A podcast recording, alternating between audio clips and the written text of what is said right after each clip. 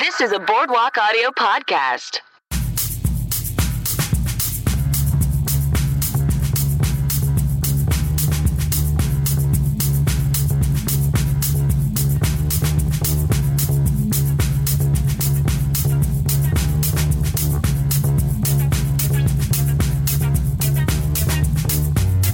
Welcome to I Will Watch Anything Once. I'm your host, Mark David Christensen.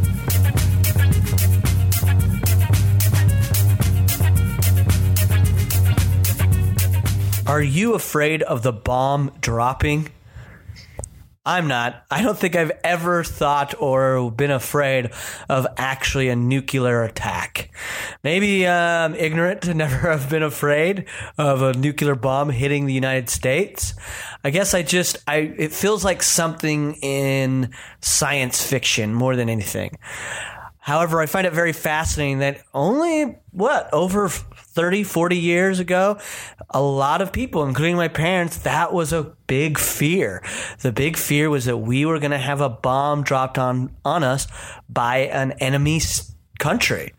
That's very different how, like, over time, our threats or what we fear as a culture changes. Um, now it feels like we, we fear more of our own government. It was, it looks, you looking back, it's like everybody kind of trusted their government. It was always an outside threat. Now it's always seems to be internal. It's just it's about either a, a, a corrupt politician or the government taking control and so forth. I don't know. Maybe I'm wrong.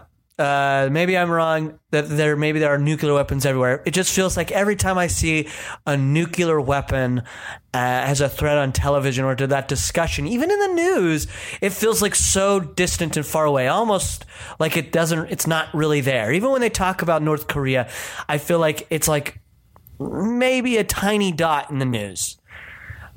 And it feels like we're having more threats that are more at home with guns. Um, I don't want to get into a big discussion about guns. Um, I don't know what my listeners. I'm definitely not a person that that will ever probably own a gun. Um, I have a father that does. but, um, That's okay.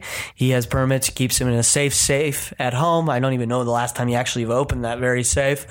But I do um, endorse there being more laws against assault rifles and, and regulations. There should be regulations. God, I you know I can't just hop. That's the same argument you've heard a hundred times. I can't hop in a car without having to be tested and and showing that I can actually function as a human behind the wheel of a car. Why not can't why can't we have that for guns? In the end, guns seem more scary and f- a threat to my life and others around me that I love than any nuclear attack. Um, well, there you go. I'm gonna step off my soapbox. That's really not that articulate of a soapbox. In order to get to this week's episode with someone that I absolutely look up to. This uh, I, I'm happy that I got was able to watch a film with this um, with this guest because he's someone I definitely revere as an improviser and a performer. He's one of the funniest men in Los Angeles in in improv of all time. My guest, Will Hines.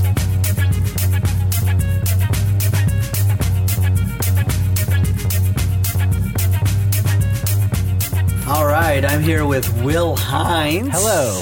Yeah. Uh, thanks for being here. My pleasure. Uh, we, uh, not just, but Very somewhat recently. Uh, recently. Earlier today. Yes, earlier today we watched War Games. Woo! yeah. Yeah, super excited. Super excited. To, Yeah. Um, so, jumping in, uh, we'll just start with the Yeah. question I ask every guest, Great. Will, is why did you want me to see this movie? Okay, well, I I mean, I love this movie. I'm sure everyone says that. Great. I think it's one of those this was it's like a, it's I think it's a little bit of a forgotten movie. It's very it's very of its time, the early 80s, and it's a little bit less relevant now. You know, it's about a computer hacker who accidentally s- uh, starts a computer down a path of launching nuclear missiles and um you know, nuc- fears of a nuclear war and the newness of computers in the early 80s was like the whole thing. So I feel like the movie kind of doesn't get shown as much as sort of like I don't know, like Ghostbusters or something, or like Back to the Future, or like Yeah. But this was as big a movie back then, and uh, so I don't know. I kind of feel like it's one of those gems that maybe not everybody necessarily stumbles across. I was also really curious to see how it would hold up in your eyes. Yeah. I mean, I was really excited to watch it with somebody who hadn't seen it to kind of like, you know, like to be able to, abs- to I would sort of borrow your reactions Yeah. to see like what parts hit and what parts don't and stuff. And that's always like I find it always a scare, a little bit of a scary thing when I introduce somebody to Oh, a movie absolutely. I love, Definitely. because you you hold it up so much because you it's like, especially if they give, uh, uh, am I wrong to make this a male female thing? But I think like a lot of guys when they have crushes on girls will make them, not make them, but like you know beg them to like watch a movie that you love, and then you have that. That's when you first learn like, oh, just because you loved it in the circumstances that you saw it doesn't mean that a new person will have the same experience. yes, hundred percent.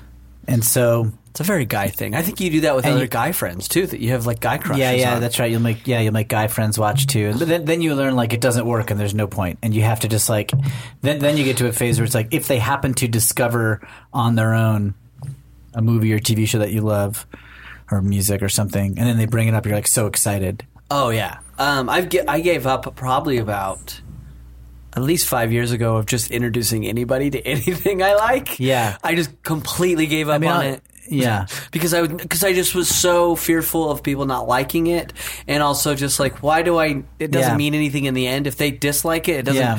It doesn't paint their their personality Yeah. any different. When I was in college, I loved the movie uh, Love and Death, which is a Woody Allen movie. Yeah, I, I'm a huge fan of that movie. Oh, Actually, really? Yes, it's Oh, one. I Of, I, love think that it's film. an under uh, spoken for Woody Allen movie. I love And it It's so just much. so full glad of to hear you- jokes that are it's so so good. silly and so full of jokes. But when I was in college, it was before the uh, before Soon Yi happened. Before he like before Yeah. it became public that he was like fucking his daughter. Yeah. So like I didn't know that Woody Allen was a creep. You know what I mean? It was Yeah. just he was just like a comedian or whatever. Right. And I loved this movie, and I would try to get people to watch it, and it was always a failure. People really were bored by that movie. It like never hit. And the only person I really ever found who loved it before, honestly, before this conversation, was my brother. My brother watched it and loved it also, and I was like, oh, thank God. It ha- has some of my favorite jokes. They're just like There are some they're- of the they're- best jokes they're I've just ever seen in dumb. Like movies. the one that always sticks out to me is where my f- his father. I can't. I don't know the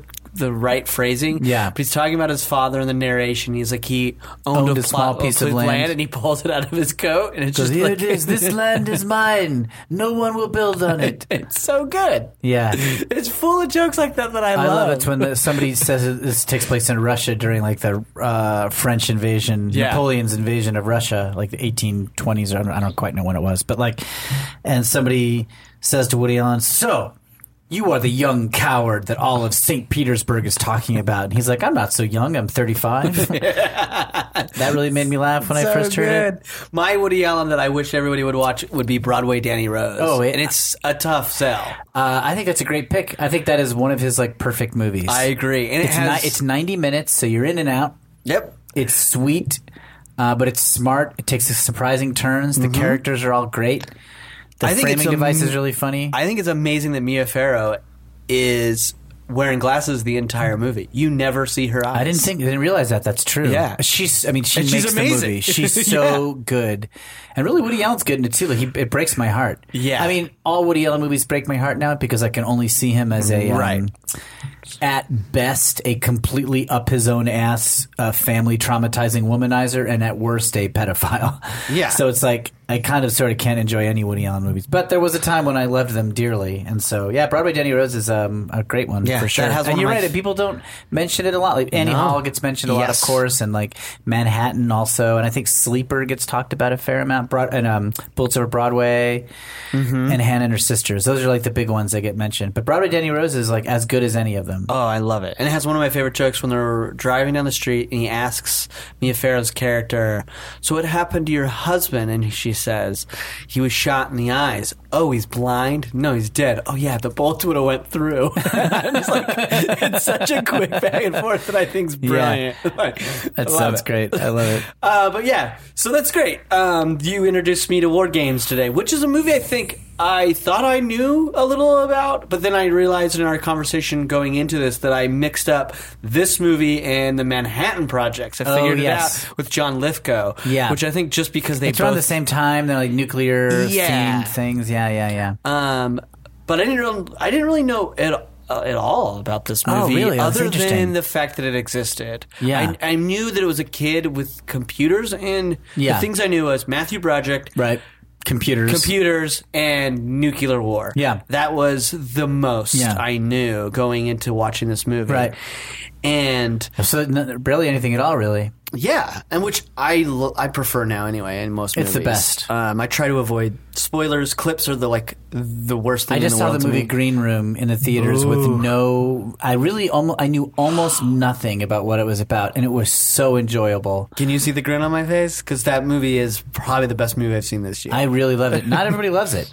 I, when I saw it, I was so impressed by it. I was like, "Oh, everyone's gonna love this movie," and many people do really love it. But it's so violent uh, that that sort of like tur- you know Yeah, I can see that turning that's people not away. everybody's jam, and um, and it's just uncomfortably suspenseful, to Yes. which to me was thrilling and impressive, but to a lot of people it's almost like too much. It's like I don't need Yeah. to feel that uncomfortable for like a whole. I loved how uncomfortable. I loved it, To too. me, it was like you hit your tone so perfectly. I agree. And and they and the story uh, revealed itself in a really satisfying way. Like pieces of the puzzle were revealed in a Yeah. way that just were surprising, and like then would retroactively explain things that it, sometimes I didn't even realize needed explaining. But then I was like, oh, that has so much more depth now. I loved it. I really, yeah. really, I loved 100%. It. I wish another this- movie I saw with no advanced knowledge was Reservoir Dogs. Oh, wow. Before Pulp Fiction came out, a friend of mine and I went, were renting a movie, and like picked it. I think he'd heard from somebody that it was good, but we knew we'd never heard of Quentin Tarantino. We'd never because Pulp Fiction wasn't out, so he wasn't like a big name yet,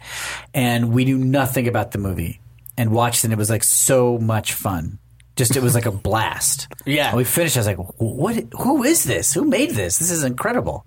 That's so funny. You want to know though? There's a really fucked up story about trying to see Quentin Tarantino for the first time. Okay. Pulp Fiction had come out. Yes. Um, it got around my, my house that it was good, but also like my dad was like I didn't like it because Okay. just because of the content. Because if it's like a lot of swearing, it's very Yeah, violent. with your swearing, dad very violent. sort of like not into blue. I mean, I don't know. Like He not is into what he R-rated- isn't. My dad is all over because then we, I like t- when Django came out and we went and saw that. He loved it, He- and oh, he liked okay. Inglorious Bastards a lot. Oh, and, th- and so th- it's insane. And to there's me. way more violence in Django Unchained I've- than um and than in, Pulp and in Fiction, Glorious yeah. Bastards than in Pulp Fiction. Although there's a lot in Pulp Fiction. But there's also I what for whatever what reason, and I was young at the time. I can't even remember. I what guess year there's that. sex scene in Pulp Fiction, Yes. which is pretty intense, and there's Intense. not really an equivalent in the other two. Oh, yeah, I would agree with that. So I my I went to my brother's house and they had my two of my brothers had gotten Pulp Fiction to watch and I was like, "Oh, I'm finally going to see this movie Yeah. that everybody has talked about." Yes. And it's getting around the family. I get to see it. Apparently, but the next thing I know, I'm fall I had fallen asleep and never got to see the movie. Okay. Then I it's revealed to me like I can't remember how much longer after that I actually got drugged that night by my own brothers. Really? Yes, because my mom specifically asked, told my two brothers, don't let him see it. So the only way they could get, because I knew that I was sleeping over my brother. Other Yeah, other they were like, brothers, "How are we gonna How get- we get? We can't avoid it." So they ended up giving me Oreos and apparently took sleeping pills and snapped one and put it in my Oreo and I ate it and it put me right out. Oh my I was god! How old were drugged. you? I'd have to look up what that was. That movie ninety two. Ninety four. 94, so I would have to be around 12 or 13. Wow. And they drugged me, They so I roofied wouldn't. you. Yeah, they roofied me not to watch Pulp Fiction. Yeah. That's So incredible. I didn't see it for a couple of years. You're from later. Utah, right? Yeah. Are you Mormon? Uh, born and raised, yeah. Born and So, okay, uh, the reason I ask that is like, do, I mean, I associate Mormonism or LDS like, is it like is it more moral? I feel like I feel like it's sort of like you know n- not supposed to have caffeine. Yeah, So- there was a lot of like not ca- no caffeine. I mean, there was a lot of strict rules from what they call like the general authorities Yeah. in the church. But my dad, that's why I love my dad. It's like he would always go like, "They're general authorities." Okay. heavy on the general. Okay. because we were like, there were times when we grew up, we'd always drink Coke. We never really stuck to that. Yeah. My dad and So my you're, mo- pr- you're moderate. Yes, It's like- very yeah, yeah, moderate. uh-huh. And like R-rated movies, my parents really supported them because in there were and my both my parents were like, you can learn from this without having to ever go through the experience that you watch in these movies. okay. So that's why like. They were open, but then Yeah. certain movies along the way, of course, like Sure, some of that them would are be like, extreme. don't right? watch yeah, that. too much. Yeah. Yeah. Another So- movie I walked in without knowing anything about was, which I I recommend a lot, although I, I guess it's not really for everybody. Is called Under the Skin. Oh, I'm a huge fan of Under the Skin as well. That was maybe the strangest movie I ever saw, and I really loved it. Although in the middle of it, I was so filled with despair, I almost walked out. But it doesn't end filled with despair. Right. It ends weird, but like the baby and the beach basically made me so sad that I was like, I, I might have to get out of here. Oh yeah. It, it But- it but takes you it's- on a it's very a- dark journey. It's such a mysterious and surreal movie, but I still knew what was going on enough to love it. Uh, and I didn't know. Uh, th- I didn't even know Scarlett Johansson was in it. That's how little I knew Oh, wow. about Under, and she's the star. Yeah. and I didn't know anything about it. But That's my a great roommate movie who to saw it walk and in was like, on. "You should see that. It's a great movie." And I was like, "Okay, It's the best way to see movies, which See- I saw today with War, War Games. Games, great movie, right?" I actually think it was a great movie, and we'll, we'll get into it more because my initial reaction is like when you go into especially older movies. Yeah. I, I, I. This is tooting my own horn a little bit. 'Kay. I'm way more open to older movies than I think than the general. You're just in generally like a pretty open person to enjoying things. I think. I hope so. Like that's yeah. Like I just want like, like let's do it this one You're on time, board. and if and if it doesn't work out, then we don't have to do it again, Yeah, right? yeah, like, yeah. like, okay, but like a lot of times looking back at old movies, a lot of people give them flack for whatever style they and move very slowly sometimes. yeah, and I'm like, or like but give it credit for what it's actually doing, and at the time what. What were they up against? Yeah. they don't have the same Try to grade it innovations that on we do. its- Yeah, for what its was it time. really trying to accomplish, and did they pull it off? And a lot of times, I think movies are pulling off stuff still, like they hold up really well. Yeah. Um. So this movie, like one, let's talk. Like, let's just jump in. bec- I want to Okay. kind of break it down because Let's talk about the opening The sequence. opening sequence it's is- awesome. It's got, it's a, it's got really a one of the great- best opening sequences of any movie. it just throws Well, that- you that- in in a great way. Not, not, not, not way. It's not like, and I, there are great action sequences that open action movies. This is not an action movie, but it's a great from a story perspective in terms of like grabbing you and making you interested in the story that they're about to tell. It's like one of the coolest openings of any movie I've ever seen. Yeah, I would agree. And uh, I, Let's describe it. yeah, describe it as like This is just the opening of the movie, so technically we're spoiling what you would watch if you just started these, the movie. This this podcast is all about spoiling. So it's like a snowy. It's like a s- snowstorm is going nuts. was it a snowstorm? Because I I, I assumed it Snowstorm, was yeah. snowstorm because it almost was like it almost looked to me like Fallout, which was creepy to me. At Because you the know the top name's of it. War Games. You're like, what is this Yeah. all about? But So no, it's it- definitely snow. Yeah, and they mention it once they get Yeah, inside. this truck pulls up in a driveway in front of a house. These two guys get out. They walk in. Looks like sort of a suburban-looking home. They Yep. get in the front living room, and it looks like your basic, you know, middle America suburban home here in this snowy landscape. These two guys, but then they walk up to a mirror on the wall and they hold up IDs to the mirror, Mm-hmm. and then you cut, and it's on the other side of the mirror, and there's a whole security room Mm-hmm. with a guard who can see through the mirror that waves them in, and you realize it's some military structure. Yeah. the house is just a front for a military structure. yeah. Th- But it's all business as usual. These guys check in, no big deal. They're a little late. You know, the roads are bad. They go walking through the room and then into an elevator, and it's like this intense And before security. that too, they check. They little. They load their guns. Oh, they're they like, load they're, two- they they're each take a given guns, gun, and then they and load they load them. them just casually, like they do this all Talking the time. about weed. Put the guns in their holster. They're talking about weed. One of the guys is saying like, "Oh, I know this person who grows this great weed. She like chants over it and stuff. Gives you primo stuff." and they're just chill as can be. Yeah. Air, got U.S. Air Force written on their uh, jackets. This is an everyday thing they do. Yeah, and they get in this elevator, and then they go down, and they and they open a door, and these two other dudes are leaving a post, and then they go into it, and they're in some computer operations room, two seats. It, uh, it, it reminded me a lot of like what.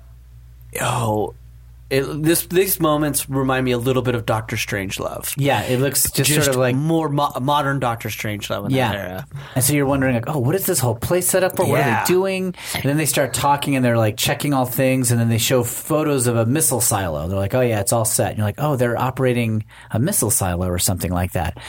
And they're just chatting, and then they get a notice. It's a command to launch a missile. Yeah.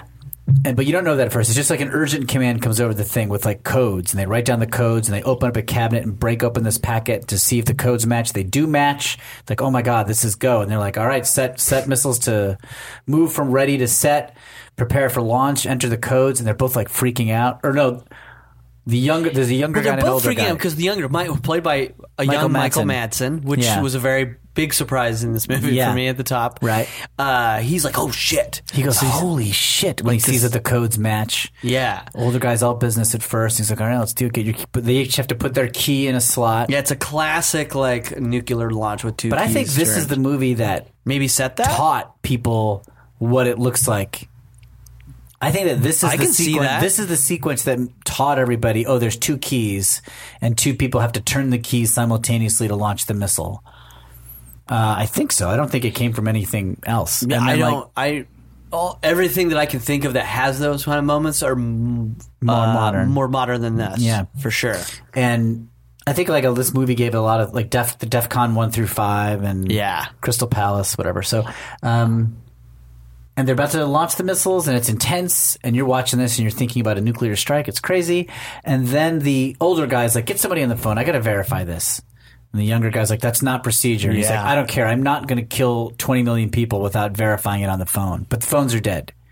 And the other guy's like, place our whatever headquarters has probably been taken out.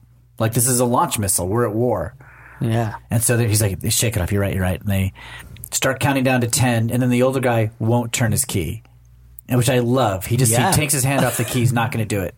Like, and you're like, you get it. Like, do you want to be the guy to launch a nuclear missile? Like, do you want to just what he said? Kill 20 million people. This is all in the first like four minutes Yeah. of the movie, and then. The younger guy pulls out that gun that we saw him load, points it right at the older guy, and says, "Turn your key, sir. Turn your key." And the guy won't, and he's, he's mumbling, "I'm sorry, I'm sorry, I'm sorry." and then it just edits Cuts to, to- a, a truck to a truck That's like- pulling into a military complex Yeah. with like this happy fanfare. Yeah, that's that's the oddest the oddest point is like this is so intense leading up to this, and I'm like, what? You're just thrown in, going, wait, is this movie starting off with, a nuclear war? Yeah. Oh, this is insane. we- yeah. Um, but then it like totally, which is like, I think there's two moments we'll talk about them where the music just totally just Yeah. is wrong. It's wrong, yeah. like, that doesn't date well. like, yeah, you're like Every well, 80s just- movie, the music yeah. dates badly. Uh, But it's like some like che- like happy fanfare. yeah, like, da, da, da, it's like da, so da. American, and it's like showing this bass, and you're like, wait, we just came out of this. Yeah, very it's like intense vaguely scene. patriotic trumpet fanfare. It's like, what happened with the dudes? yeah, like come on. But then you f- quickly You find immediately out. find out that it was a test, Test. to But see if nobody- humans would be able to turn the key, and that twenty two percent of, and across this test, twenty two percent of the people would not turn the keys. Yeah. which sets up the whole movie because they take the people out of the loop, let computers have direct access to launching missiles, which is why our protagonist is able to yeah, introduce trouble. it's a great. s- I think it's a very great and clean setup. Me too.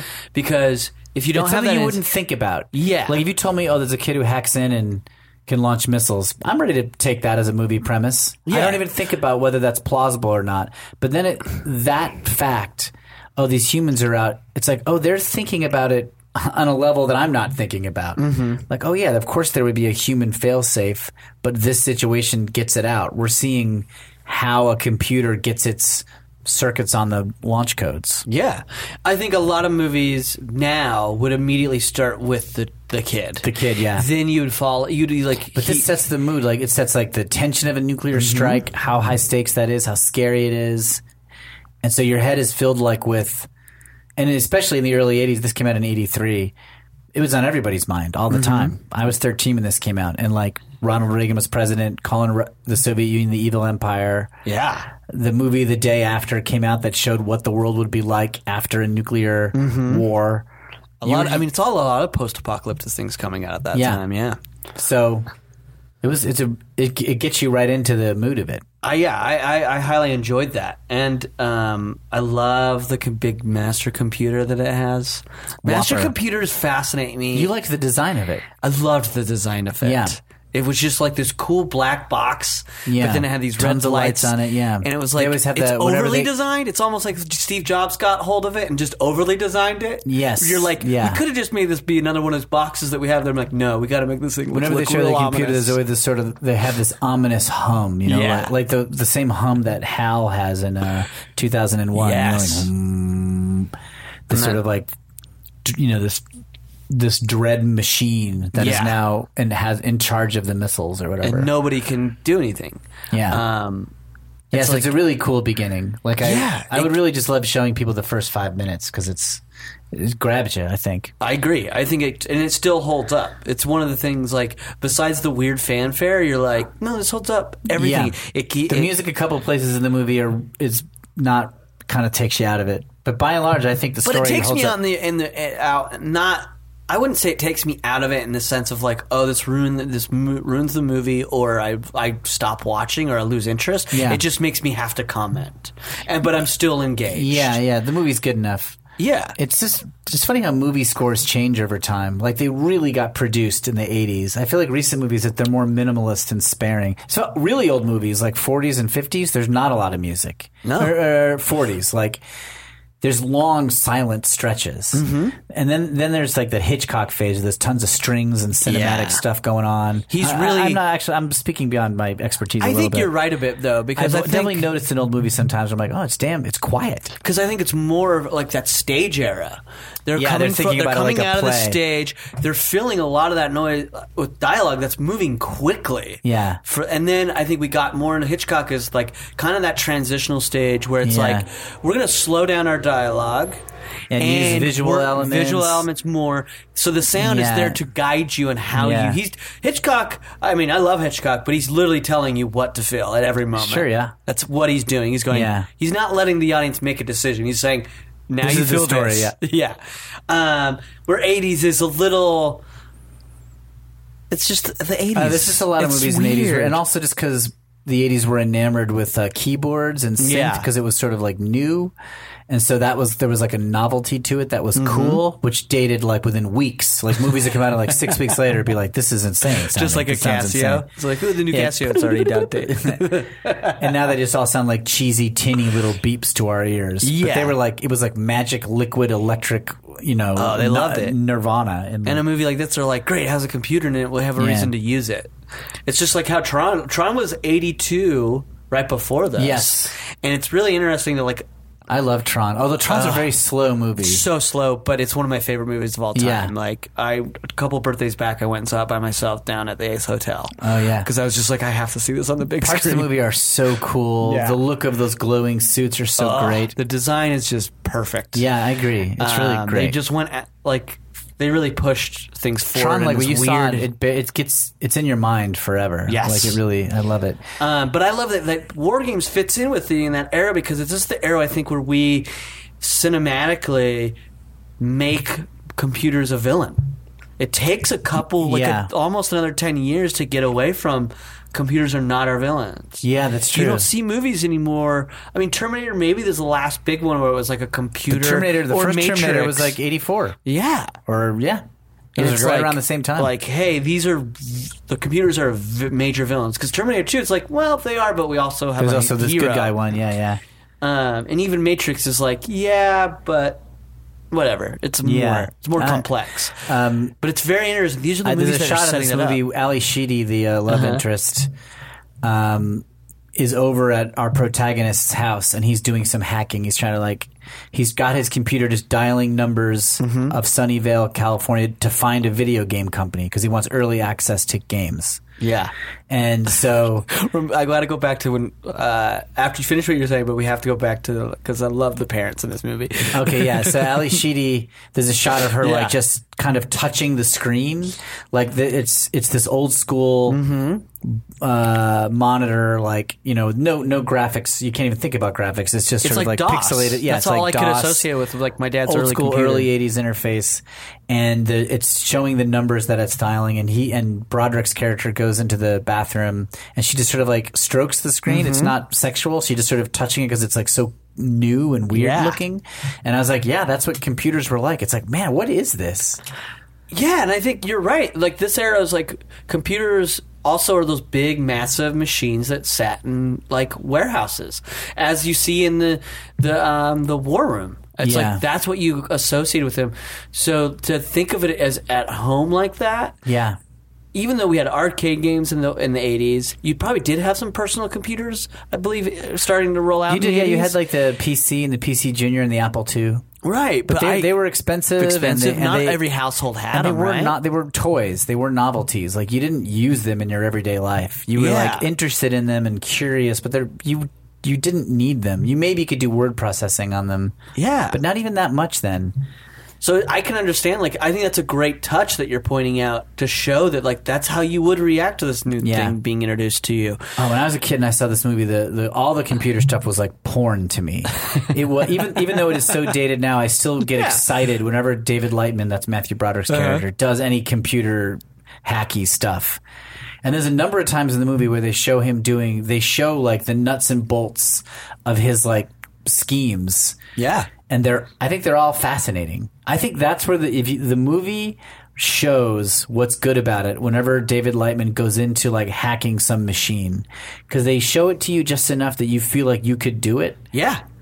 And you're like, "Oh, does that work? Does this trick work?" And when you're watching you're like, "I feel like that would work what he's doing." Mm-hmm.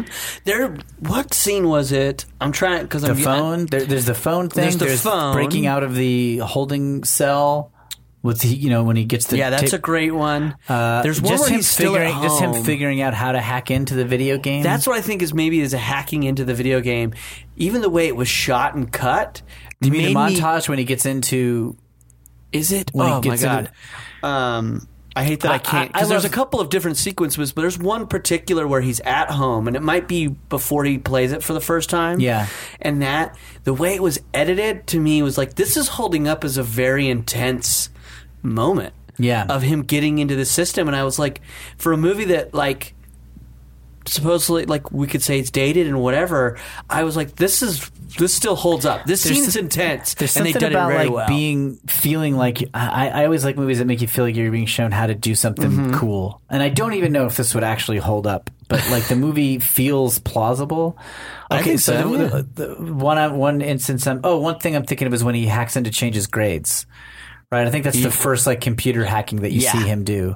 You see him in school. You see that he got an F on a test. You see him be a wise ass to a teacher.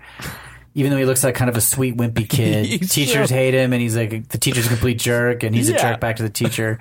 Gets sent to the principal's office, and then you see him like when he's left alone in the office for a moment. He walks over to the secretary's desk and opens up a drawer where there's a list of words. Yeah. And a lot of them are crossed out. And at the bottom, there's one that reads pencil and it's Mm-hmm. not crossed out. And he shuts it. And you're like, what's he looking at that for? And then later at home, he calls the school computer and that's the password for their computer. Yeah. And he, So he knows where they keep the password. deletes the grade. and he changes his grade from an Mm-hmm. F to a C. And when I was 13, I was like, that's the coolest thing I could ever imagine. I mean, and there's no way that teachers were putting their grades into computers in 1983. Like, there's just no way that Yeah. a school was doing that. I, but I didn't even know what a modem was. I was just like, a computer can you can call a computer. Yeah, I wouldn't have understood that at, at, at this time. and or even, like, even oh, and he knew enough to find the password, and his grade is like, for for a thirteen year old in eighty three, that was like the ultimate fantasy. It's like, oh, you could just change your grade, and they never know. uh, it was cool. yeah, I think it's super. I was thinking while we were watching it, like, be, even as you said it, as we were watching it, I was like, this would have been cool as a teenage kid. Going, oh, I can change my grade. Like what? Just the- ult- just- it was so giving yourself that tantalizing to ul- think that ultimate it's power possible. to change Yeah. what you can't normally. great- yeah. Uh, and I would love, I love the story element in that scene where he changes his grade because I think it's a small thing. There's two elements I think are great in that scene, story wise. One, we still like our character because he gave himself he didn't give C. himself a C. Yeah, he he- gave himself a C, not, not an, an a. And I think that makes him it humanizes him to a point where like, okay, this guy has a good he's like a good guy. He's not going to overdo Well, I was thinking it. they actually do it the very first time you meet our character. His Yeah. Mm-hmm. name is David Lightman. He's he's, he's in the arcade playing Galaga. I also just remember watching him play Galaga as a kid and being impressed with how well he was doing.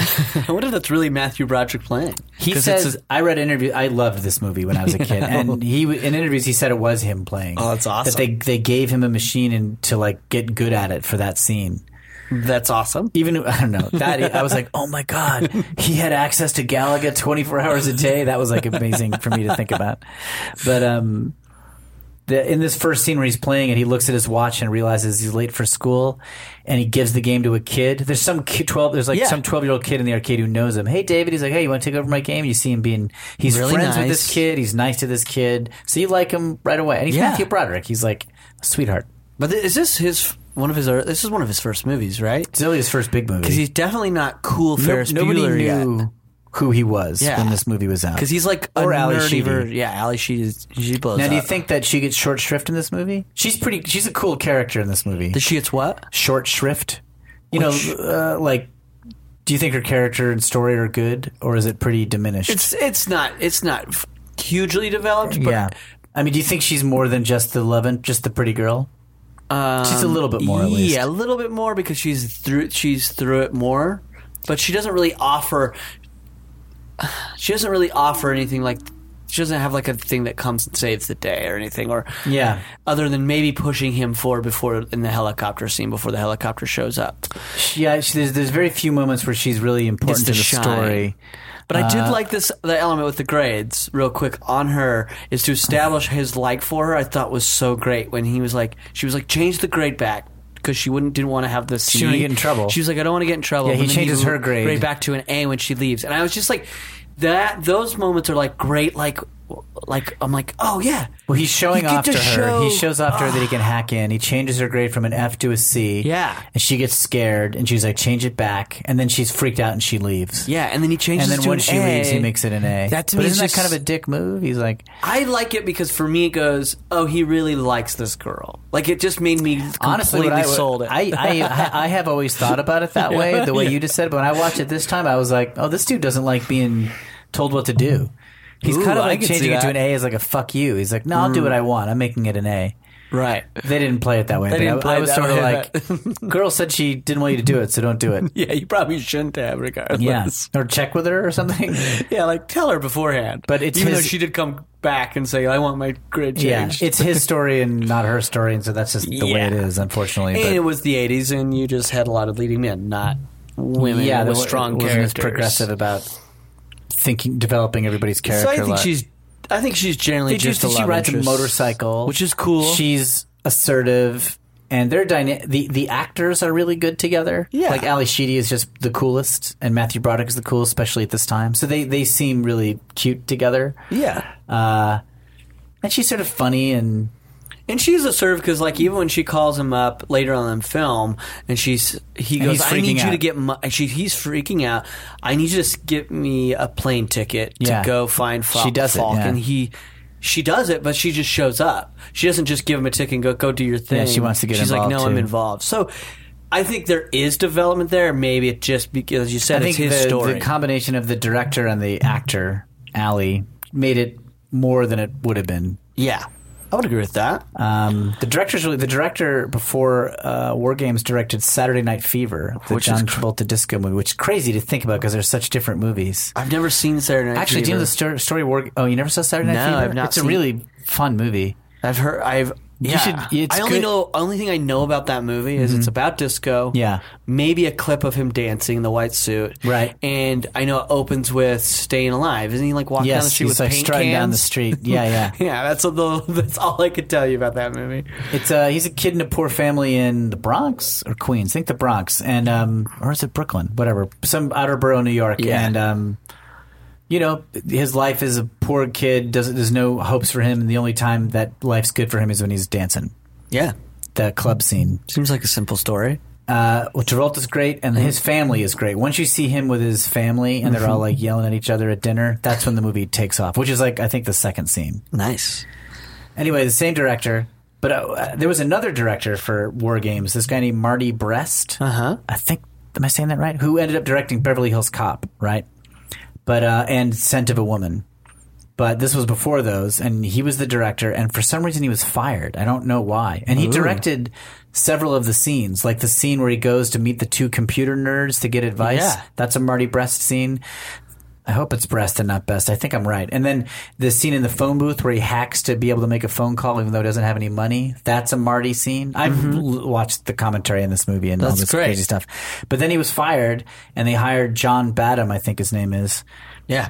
to, and who had like almost no time to do pre-production and he finished the film Wow. and, and did most of it. But like, I don't know. It's weird. But the movie turned out great. So what can you- Yeah, and all the works together. I wouldn't. I wouldn't have known they were different directors in Nope. each of those No, no, it's- scenes. they're pretty seamless. Um, hundred percent. I, I Although think that- Marty did the, I mean, that scene with the computer nerds is one of the funniest scenes in the movie. It's, It's like so the coolest funny. scene.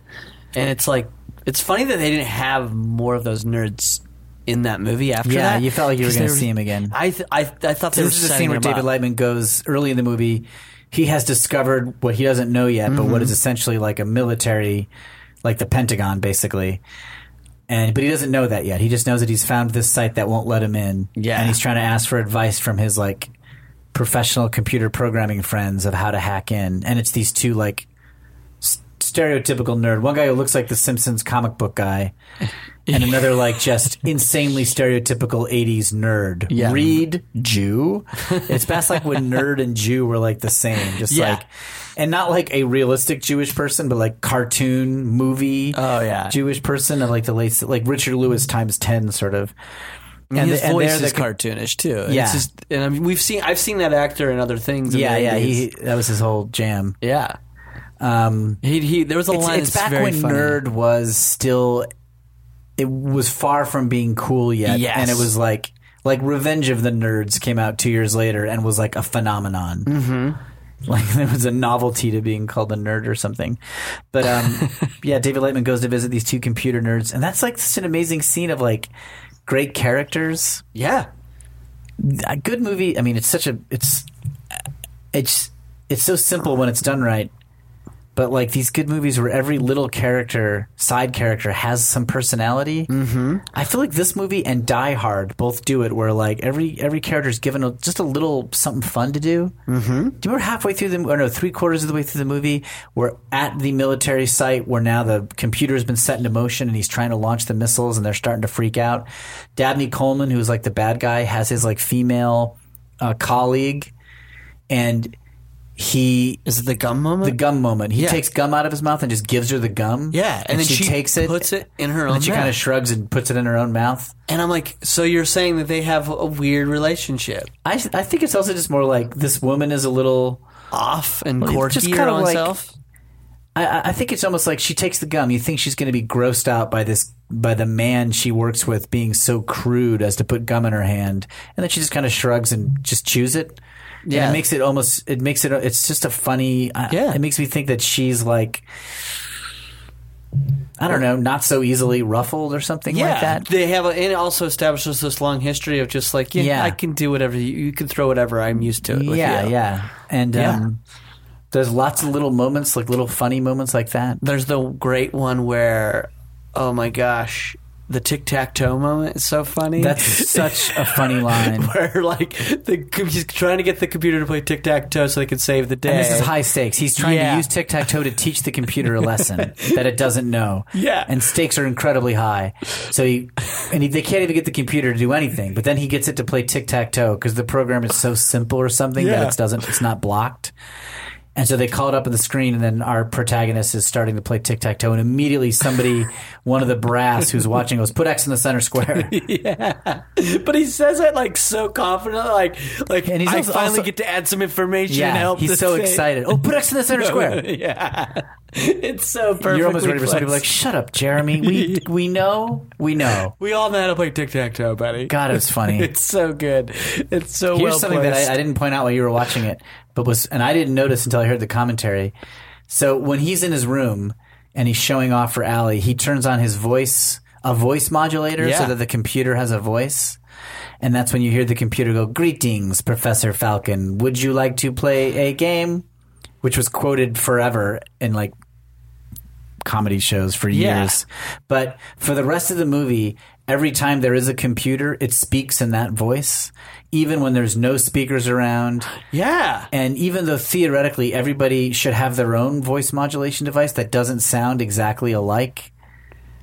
yeah, Like even when you're, You're in right. Crystal Palace, which is like the main technology, which is like the NORAD, the the military headquarters of our movie, where like you know the Joint Chiefs of Staff Mm-hmm. are, um, and they call the and they they finally find this, they get this computer up on the screen, this computer program that is run, do, go- doing all the trouble. It still speaks in greeting, the same voice, Yeah. Professor. But wouldn't they, in this high technology, have a better voice modulator? I or get- at least a different one? yeah. Um, They would, But you don't even think about it. You when don't watching the think about movie. it because I think. Do you also, remember when Daddy Coleman leaves him alone in his office and he runs over to his computer and like yeah, quickly hacks It's in? it has a voice there. it's still- there's no speakers there's visible. no- you don't see any visible speaker. Yeah. it's like it, they just set it up. it's a character. Yeah, it's a character one. So I think they kept the, they want to keep the voice consistent just for the Oh, yeah. character, so we It all works recognize great. Joseph. Yeah. uh, Joshua. and- Joshua, sorry, um, not Joseph. I said it wrong. Um, or Warp, even though I wish it was Whopper. Or Whopper. I wish they kept it calling Whopper. Whopper, I just loved. I loved like Yeah. an evil computer named Whopper. Yeah. it's just something so great about it Yeah. to me. But then I think you have to make it so everybody recognizes this character. Yeah. But then. Um, Yeah, so you just like you it- they set it up Yeah. in his room very carefully and they justify it, so then you accept it and then you're not thinking about it anymore. He's got that voice. Yeah, and then once, and then it's just You a never thing of think like about it. we set it up this But I think one that's such scene. a sign of why the director's so good. Like he just knew like we're not going to need to explain this. Because so many things are explained in the movie Mm-hmm. very carefully. but it is explained. It's it, the rule for it is set up by him just turning on the modulator. Yeah. you took that time to do like here's He's like, how "Do you want to this hear it has a talk?" voice. Yeah, And then she's even like, "How can it talk?" She's like, Oh. "Well, it's not really talking. I just have this machine that r- gives the input a sound." yeah, You're like, "Oh, that makes sense." and then you buy it for the rest of And the you thing. never you never think about it question again. Yeah, um, which is good. um, the way he hacks into the computer for the first time is a fun, st- is cool storytelling. Yeah, He doesn't do it, you know, the the steps he takes.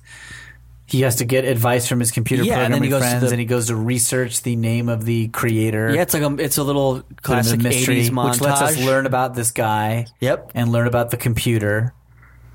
Um, And then he, get- I, I like that because he's doing all the research because it's a funny way to get like learn. He's like just learn everything about this guy named Falcon. That you're will also help seeing you this get guy you who's a in. terrible student is working so hard Yeah. to hack into this. You know, he's going to the library. He's like, But they set it up. There's there's something I love about that because it's the guy that plays the, one of the uh, FBI guys, the, the principal from Back to the Future. Yes. he lays it down so perfectly for like that, that perfect '80s character, like Reagan era, Yeah. Reagan era like slacker. He's Yeah. all perfect. He literally says he's like he's like perfect case or something like this. He's like, Yeah, they of think he- course they- they- this guy is like a low achiever, but like. He's like he's great at High everything. intelligence, high low intelligence, achiever. low achiever. And I'm like, that is like the classic 80s Movie protagonist. hero. Yeah. Yeah. like It's Ferris oh, Bueller. Yeah, it's exactly Ferris Bueller. It's Back to the Future. It's uh, Real Genius with Val Kilmer. It's uh, all of the Revenge of the Nerds, Risky Yeah. Business. Joel, um, whatever his name is, Yeah. Tom Cruise's character in Risky Business. and yeah. it's such an 80s like s- um, type to be Yeah. that the person you're rooting for was like Yeah. they have everything they need. They just don't. They sit on it. Yeah. Um, And I like. I don't know. I love. I love that they just said it out loud. Yeah, they So- just basically but say then the you do, you character show breakdown. him work if you had something that he's really. L- like, I mean, as a wants kid to put watching it, time you relate to it. Like you'll Yeah. work hard for stuff you're interested in. You don't care about the other thing. You want to talk about his parents. Oh, his parents were so funny. Parents are so weird. weird and like so they come they're like the One's first a real estate. They work all the time, so he's a, he's alone a lot. Yeah. But they're sweet people. Yeah, they're she's like a genuine. real estate agent. He's like we don't know what he does, but some sort of corporate guy, and he just is like a space cadet. He's like a like a weirdo. yeah and the wa- the I love the first scene the wife's even at home still working on real estate Yeah, she's on the phone trying to close a sale. yeah and they're and I think it's supposed to explain something about his character because we for he he invites Allie to his house because Mm-hmm. he's going to show her how he's going to change her grade. And when she comes in, when she first walks in the door, she sort of like takes her hair down and stands up straight, expecting to meet the parents. Yeah. And then they don't show up, and she's like, "Aren't your parents home?" He's like, "No, they both work." And I think that's supposed to be like, "Oh, he's alone all the time." yeah Like that's part of how he became to be into computers, I guess. I can and see sort of that. like anti-authority, maybe. and it sets up the ability of him to kind of like move throughout this story without us having to worry about the Self-reliant. parent yeah Oh yeah, parents aren't going to get involved because they never get involved. yeah Um, there's also there was a thing in the early '80s about like parents not always being jerks. A lot of the adults in this movie are jerks. His teacher's a jerk. The principal's a jerk. Everyone at the military command is very condescending to him. yeah they just treat Uh, him like nobody you're a kid. assumes he did anything. They assume he's working with a Russian, a Soviet from the outside. Mm-hmm. But his parents are they're sweet. They're maybe neglectful, but they're not like mean people. yeah And uh, did you ever see the movie Valley Girl? no So Valley Girl is about like a girl from the valley who falls in love with a boy from Hollywood, Nick Cage. and it's like star-crossed lovers. But her parents are like vegetarian owning, super supportive hippies who want her to try grass, and they're like adorable. And there was like this trend to have like non-jerk parents, or in Sixteen Candles when Yeah, Molly his- Ringwald's dad is like a nice dude. Really nice. Yeah. He realizes he forgot her birthday, and he apologizes, and he's so sweet.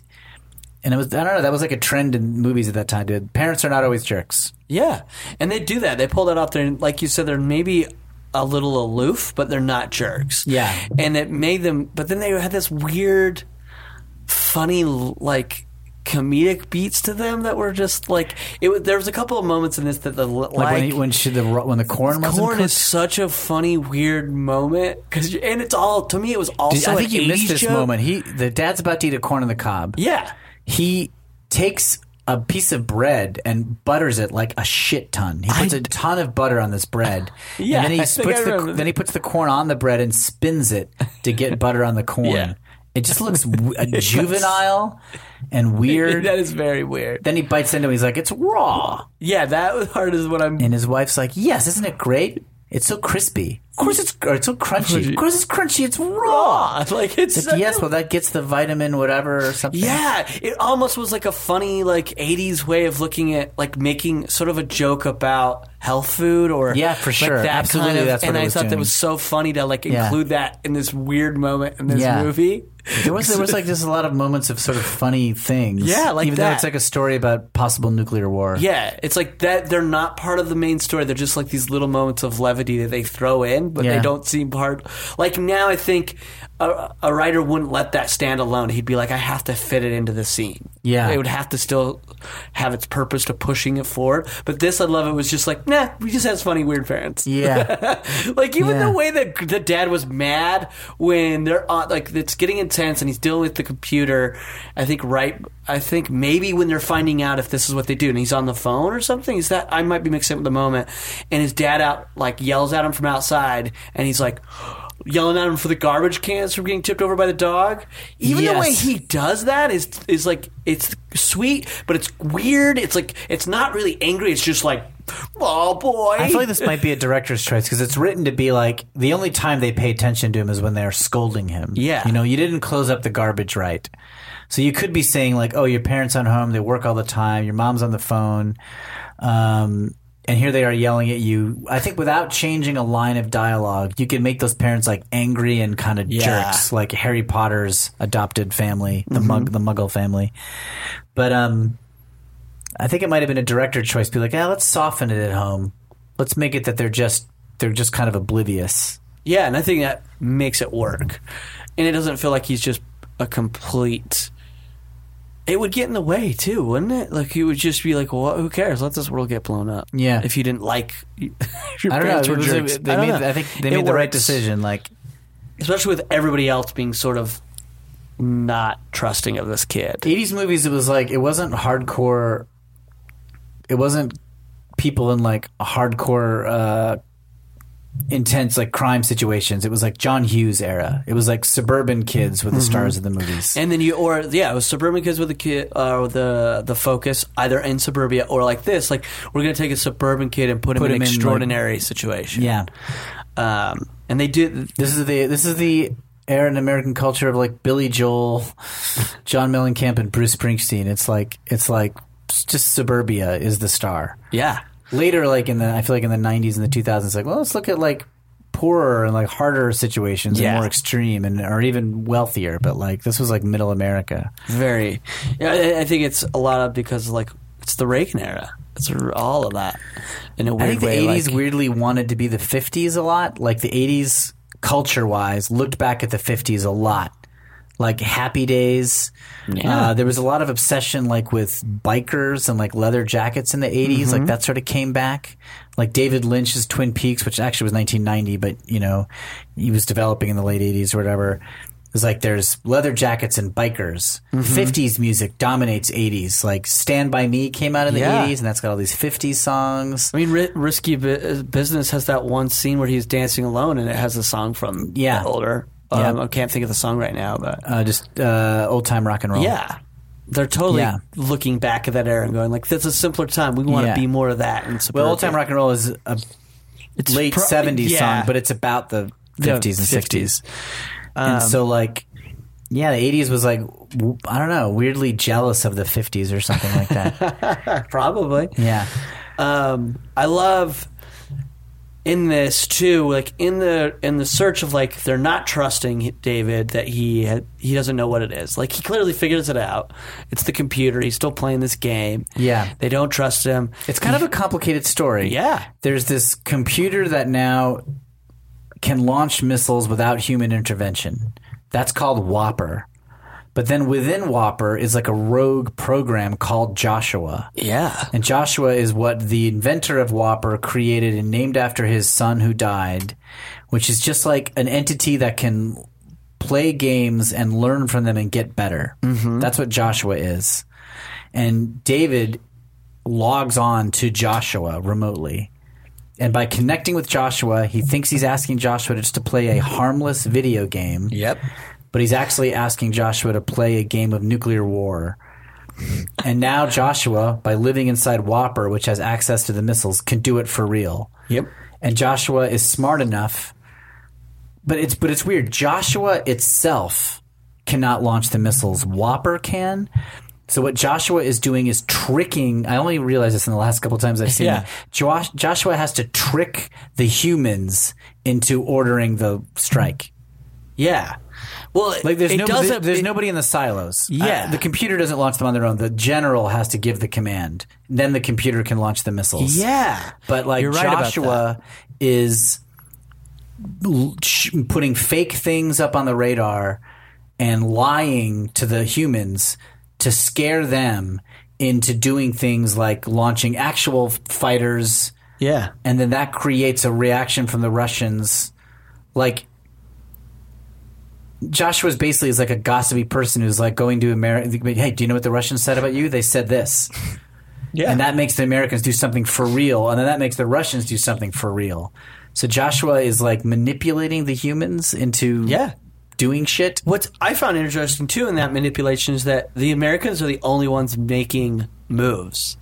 The Russians, The Russians are not doing anything. I would love to see the Ru- on the Russian ends the constant communication they keep going. Like we you we show uh, subs and we show planes in Yeah. the air. Like we have no clue what you're talking about. yeah, They have there's to be- no subs. Like the Russians had to be driven crazy for that like period of time. Yeah, Like, yeah, yeah. The Americans keep telling us that we are there, we're not. Like There's like the the there's this thing called DEFCON in the movie, right? DEFCON Yeah. Mm-hmm. five is peace and one is nuclear war. Only the general can change the DEFCON. The computer can't do it. The general Yeah. say, "Move us to DEFCON four, and missiles can't be launched unless the DEFCON is set to one. Nobody can launch the missiles Yep. until it's set to one. They say that at some point. So the computer needs to trick the general into d- dropping the DEFCON. So he keeps doing things that makes the general drop the DEFCON. Yep. And he'd be like, "Oh, this the radar is showing incoming ICBMs. Dr- uh, go to DEFCON two. Yeah. And it's like Joshua's figuring out how to get the people to do what he wants. Yeah. And then, um, and he shows a yeah, whatever. It's, I mean, it's a, s- it's a subtle point that doesn't totally matter, but there is a Whopper computer, and then Joshua is a rogue entity living within it. It doesn't even matter, but like, yeah. the movie was like thought through like insanely well. It holds up to like a lot Yeah. of scrutiny, and it's cool. I think it does, and I think that's a it's a great.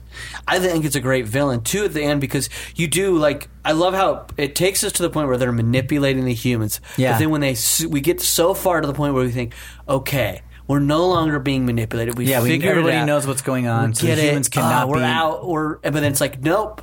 It's now override everything. Our failsafe and locked it in. saying- Technically, what happened is again not Yeah, go interesting ahead. to anybody but to me. Like the, they, while they're still being fooled by Joshua, they go to DefCon one and they they open up the silos and they prepare to launch real missiles. and they hit this insane. button that says "Change is locked out," so nobody can undo the order to launch the missiles. Um, and then they realize, oh, Joshua's been lying to us, or this computer has been lying to us. Do not launch. Don't enter the code. So they don't. They stop. Great. We'll be able to undo everything. But now that they've hit that button, that gives Joshua access to sending the codes himself that he couldn't do before. yeah. and then he starts just sending random codes, and he's just going to launch them himself. I love I mean, that. you're not even paying attention to this level of interplay that I'm describing, and I'm sure But it you know sounds what? incredibly boring. I think this uh, why this movie worked too is because those kind of like they set us up for that moment. Yeah. early on, because that's a weird like the code thing that could be complicated or to be like oh this is boring or I don't get it. Yeah, but they set it it's up by very- simply by having our hero do it. yeah, He sets his own computer to randomly call phone numbers. yeah. So we see the computer You do that- the function of like Yeah. it's just going to randomly teaching us. Oh, this is Oh, how this a is how a computer can computer hack works. into a thing. yeah. So when So you then get at to the that end moment, of the movie, when he's hacking along, we were familiar Oh, with Jerry, it. you're like, great. Now we know this computer does they that. do a good job of teaching you with a simple example everything that they're going to need for that final act. Yeah. it's pretty cool. Even to the point of like the tic tac toe. It's like, oh, we're learning about list Falcon, games, all the commands that. they type into the computer at the end, we've seen him do before. Yeah. It's very, very well like built and The structured. script's and laid really out there. incredible. Same guys who wrote this wrote the movie Sneakers with Robert Redford. Just that came another out in good 88. hacker movie. Good hacker movie. Yeah, They, they it do actually pretty- lives up. Yeah, they do a good job of like thinking like movie. Com- you know, so many movie computers are like hit self destruct button. You know, like, Yeah. they just look so dumbed down. I like these ones, and it also has that classic phone on the, those weird receivers. Yeah. but the sneakers at the Oh, beginning has dude, that. I wanted everything in this movie. I wanted all that technology so badly. Like the love technology on this phone is so superior to anything shown in that movie. But when I watch the movie, I'm like, I don't know, man. I want a keyboard like that. My friend Neil Casey has a keyboard that clicks. He still does because that he was something I specially noticed. got it. as He I was specially watching it. ordered.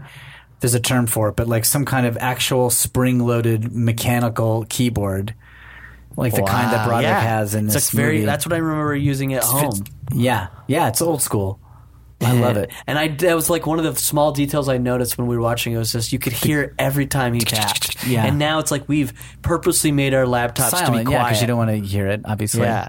but it was it's cool sound. I love that sound. Yeah, it's a really good. It is a good, and it, and gave this a even that simple sound gave it the, the intensity it needed. Yeah. especially in, and if you're looking at it in the '80s, like we've discussed, is like you're building those rules in. You have to hear that sound. Without that sound, the audience doesn't buy into that reality that you and this computer are sort of functioning together. Yeah. If you remove that, if you would have had not just a visual like this with silent, you kind of would have been like, nah, I don't get it. Yeah. There's a good. I don't know. it- It's computer porn. It's tech porn or something. Yeah. It's like the the clack of the keys, the glow of the screen. Mm-hmm. It's coo- it's a cool aesthetic. Yeah, I I think it's fascinating. The, the there's still I, I watched a video online. I feel like the X Files would sometimes have like guys who were like had old they? school computer setups, and they sort of would have a similar like cool aesthetic. Yeah. Just in you saw Civil War, right? Yeah, just in the fact that Spider-Man has Uh, that yeah, the gold Spider-Man computer. Mm-hmm. character has an old computer that he dug out of the trash, and it's like an old Mac classic. That hits the similar note of just like a computer system that's too old for this time. Looks, it's vintage. It looks, Yeah. cool. Yeah, I would. Yeah, Yeah, I, I agree. Um, what yeah. was I gonna say? I, lo- I, uh, I love this movie. I mean, uh, I guess it's definitely a guy's movie. The girl, there, Ali Sheedy's a great actor, and she does a really great performance in this. But her character is uh, got is Right. second billing. A Unfortunately, lot of dudes. Um, It's, it's all yeah. But the characters are all very interesting and specific. The uh, the bad like- guys are smart, and they're not. No one's really irrational. Everyone is behaving pretty smartly given what they know. yeah, the humans did drive me a little crazy at moments. Just like when like, oh, there's no planes up here. It's like, Yeah. come on, you guys aren't figuring this out a little quicker than They math? were fooled a number of times, by Times. Joshua. And Yeah. you think like that should only work once. It wa- yeah, like it was like, come on, you don't, you're gonna like. I thought they would catch on and like believe the kid. there's a, there's a lot of like sleight of hand that this movie does, where it's like, eh, probably in real life, they would have eyeballs pretty early on and know that nothing was happening. Yeah. They'd be able to figure out that it was a computer glitch. Yeah, way earlier than they do in this movie, and certainly only once. yeah, but for the sake of our movie, they're really fooled They by let the it happen, screens. But you yeah. know that also is part of the time. Like the computer screens in this film are so beautiful in the military Oh, yeah. headquarters that they seem credible. yeah. And especially at that time, it's like, oh, anything that looks this good must be right. Oh yeah, I, I believed it. I mean, all the design stuff of even when the missiles were coming, I thought that was great. It's yeah, it's really well. It's beautiful. yeah, I, it's a- I like it's a the glow of beautiful, that. uh, and it matches. What I love is they designed it so it's like they showed you Galaga, and then Yeah. it literally is like the graphics for the even the in the war room match the Galaga. Oh, yeah, you're right. I didn't and it's think about very that. much like again they're setting you It's up like to oh, be this like has been reduced to a video game. yeah. And it's like, but this video game means something. it's uh, fire higher stakes. And Yeah. it's pretty incredible. It really stokes your fears of computers desensitizing people from reality. Like Mm-hmm. Yeah. th- that's basically the theme of the movie is like man versus machine, and it should be man basically. yeah. Um, I want to talk real quick about Sal- uh, Falcon. I Okay, this is the loved- professor who designed- who d- designed the computer that's causing all the trouble, but he's gone into hiding, and we don't really see him until the end of the movie. Yeah, we meet him. our protagonist digs him up, yeah, finds him. digs him up. Goes to he's Goose on an Island, Goose Island. uh, that's in off of Chicago, Oregon. right? No, off Oregon. Oregon. Th- this is all outside of That's Seattle. right, because he flies. He flies. That's very I, early I, on, he buys a why plane do I- ticket from I- Chicago. I feel like that because you're that- thinking John Hughes, you're looking at Matthew Yeah. Broderick, you're thinking Ferris Bueller, and you're It's thinking exactly Chicago. why. Yeah. I realized, and that and that one ticket thing threw me off and Yeah. made me throw out because everything. every that I teen heard movie in the '80s takes place outside of Chicago because Yeah. of John Hughes, before. It's so dumb for me just to assume. but this that. one is Seattle. Yeah. So yeah, they go to Goose Island. They meet him while he's flying uh, A model a dinosaur, model with a dinosaur kite. pterodactyl, Yeah. which is so insane. Yeah. and you're like, what is going on? But I love it. Yeah, I This love is- it too. Because this guy is obsessed with dinosaurs. Yeah. his whole He's like, obsessed with extinction. yeah He's extinction. like the human race is going to extinct which I themselves. loved. Yeah. Like I know he did make a turn to come back around. Right, they first go to get this guy to save them, and he won't do it. He's like, "Nope, the human race was meant to go I extinct, and it's love- happening tonight, and so that's what's meant to happen." I loved that choice, and it felt like right, especially from a guy that like disappeared after his, his wife son- and kid died. yeah, his wife and kid died, right. I was like, and I love that when a, a hero's like, I gotta go get this one thing. This is probably the thing that can help. It, it made me think of Twenty Eight Days Later. You've seen that, right? you love it. Uh, I love in Twenty Eight Days Later the beacon that they're going towards ends up being scarier than the world that they just came out of. Yes, that's it's, right. It's a false uh, Yeah. like Oasis or whatever, Right, right, right. or Haven, and I loved that. It's a that- mirage. yeah, and that's what this sort of had, and I love that. that Right, you think this guy's going to save everything? Nope, he is ready for extinction and is definitely not going to help you. and I loved how dark that was. He's like, no, I'm obsessed with dinosaurs because of extinction. They're like, you won't even make one phone call to straighten this out. He's like, you know what? Maybe my phone call would delay things a year or two, but eventually we're going to blow we're going to blow ourselves up in the next Yeah. couple of years. So you maybe have enough time for you to have a son and watch him die. it's so bleak, and but Yeah. but it feels so real. But you buy it, given what he's he's gone through. Yeah, you're like, yep, that guy's not going to help. Um, And he's a classic like Sherlock Holmes type, like because he's English and he's very like smart and he's sort of dismissive and sharp in his tone. Yeah. and Yeah. he goes like, "Listen very closely to me now. Path, follow path, gate, open gate, through gate, close gate, dock, ferry, goodbye." And it's like, oh, he's giving them computer commands. He's like treating Oh, them like yeah. they're computers. Like he's just giving them a series of commands. that's But they're using it as like a affectation of his kind of dismissive professor eccentricity. yeah, but that's great to see it that way. Of like, Yeah. this is how I just talk. Yeah. I've been around computers for Yeah, so I'm just long. treating you like Joshua. yeah, wow. It's a very. I think. I think it's a movie that's worth a second watch. Oh yeah. Like it. Like I mean, if you, I mean, I've watched it probably oof, fifteen times, it's great. and I just love it. It's not worth that many. There's not that much to unpack, but there's enough stuff that's laid out early, and the characters are specific enough, and it's just really, it's just pleasingly tightly knit. Back to the Future is the same way. You watch Back to the Future again and again. It's just so well sewn up, Yes, I and was. they're planting seeds so early and so well. And this movie does does that too. yeah, have you ever seen it on the big screen? By the way, Back Just- to the Future. uh, War War Games. Oh, yeah, you I saw, when it came out. originally when, Saw it, came out. Oh, and I think that's the only time I've seen it on the big screen. Because I like, I'm wanting to. I wish I had more time. I would want to see older movies like this. Yeah. actually on the big screen. Sure, I mean, 'Cause- every, I'm sure with the new Beverly they play war games. I'm yeah. sure. I bet they have because I saw when the anniversary of Back to the Future came out. That's Mm-hmm. what made me think of that. Is when I went and saw it for the first time on the big screen. Oh yeah, it was It's so an much audience, more fun. and Like I the made- skateboard. Yes, Uh, chase scene is so great, and everyone's like getting into it. I mean, it's an amazing movie. And you and you really realize in, with an audience how well it holds up. Yeah. because you're just like we're all laughing at these moments. Yeah. and you're just like, oh yeah, You want a- yeah, you want a Pepsi? You're gonna have to pay for it. yeah. I love it. Tab, you haven't ordered it yet. It's so good. Yeah. Um, they had tab in this movie, by the way. Yeah. They cut back and they're drinking tab. I just had tab at the um, church improv show, the indie Oh. improv show Monday nights church. They What have does tab, tab. taste like? it tastes like uh, diet cola, slightly slightly weaker. Diet Coke with less bite. I would always assume it tastes like medicine for some reason. Oh yeah, it's a pink can. Yeah, the pink can. would- no, it's, it's a cola. Cool. well, I guess we'll go, we'll end on talking about tab. Uh, thank you, Will, for Oh, introducing thanks, uh, Dave. War Games. Uh, I'm so excited you watched it with me. Thank you so it was much. a it was a treat. It was a pleasure to watch it with you. Bye.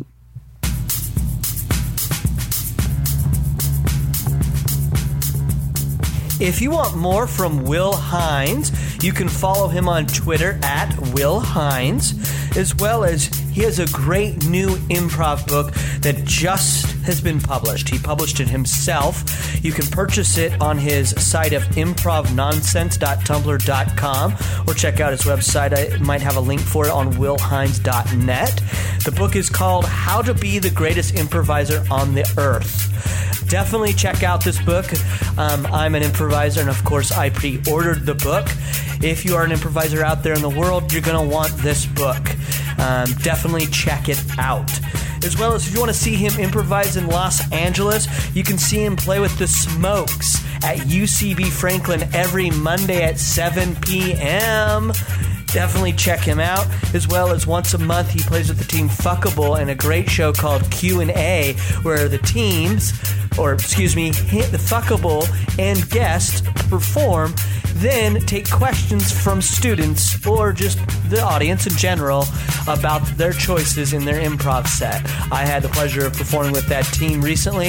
You should definitely, if you get a chance, check that show out and listen to his podcast with Anthony King titled Don't Get Me Started. It's one of my favorite podcasts. I tweet about it a lot because I'm a fan of it. I love the guests and the subjects they talk about. But that's, there's a lot about Will Hines. He's a brilliant man. Definitely follow um, and watch him perform. Thank you again for listening to I Will Watch Anything Once. You can follow the podcast on Twitter and Instagram at IWWAO, as well as it has a Facebook page and a Tumblr at IWillWatchAnythingOnce.tumblr.com. If you have a movie that you think I should watch and discuss on the podcast, please email me at IWillWatchAnythingOnce at gmail.com. You can help out the podcast and other podcasts on the Boardwalk Audio Network by going on to the Boardwalk Audio website and clicking on that button that says Support Our Artist. That will link you to Amazon. And then all you have to do is make your normal purchases that you do make on Amazon.com, and we'll get a small percentage kicked back to us. It costs you nothing, but it will be great support for all these great podcasts. And remember, if you haven't seen it once, you can't complain.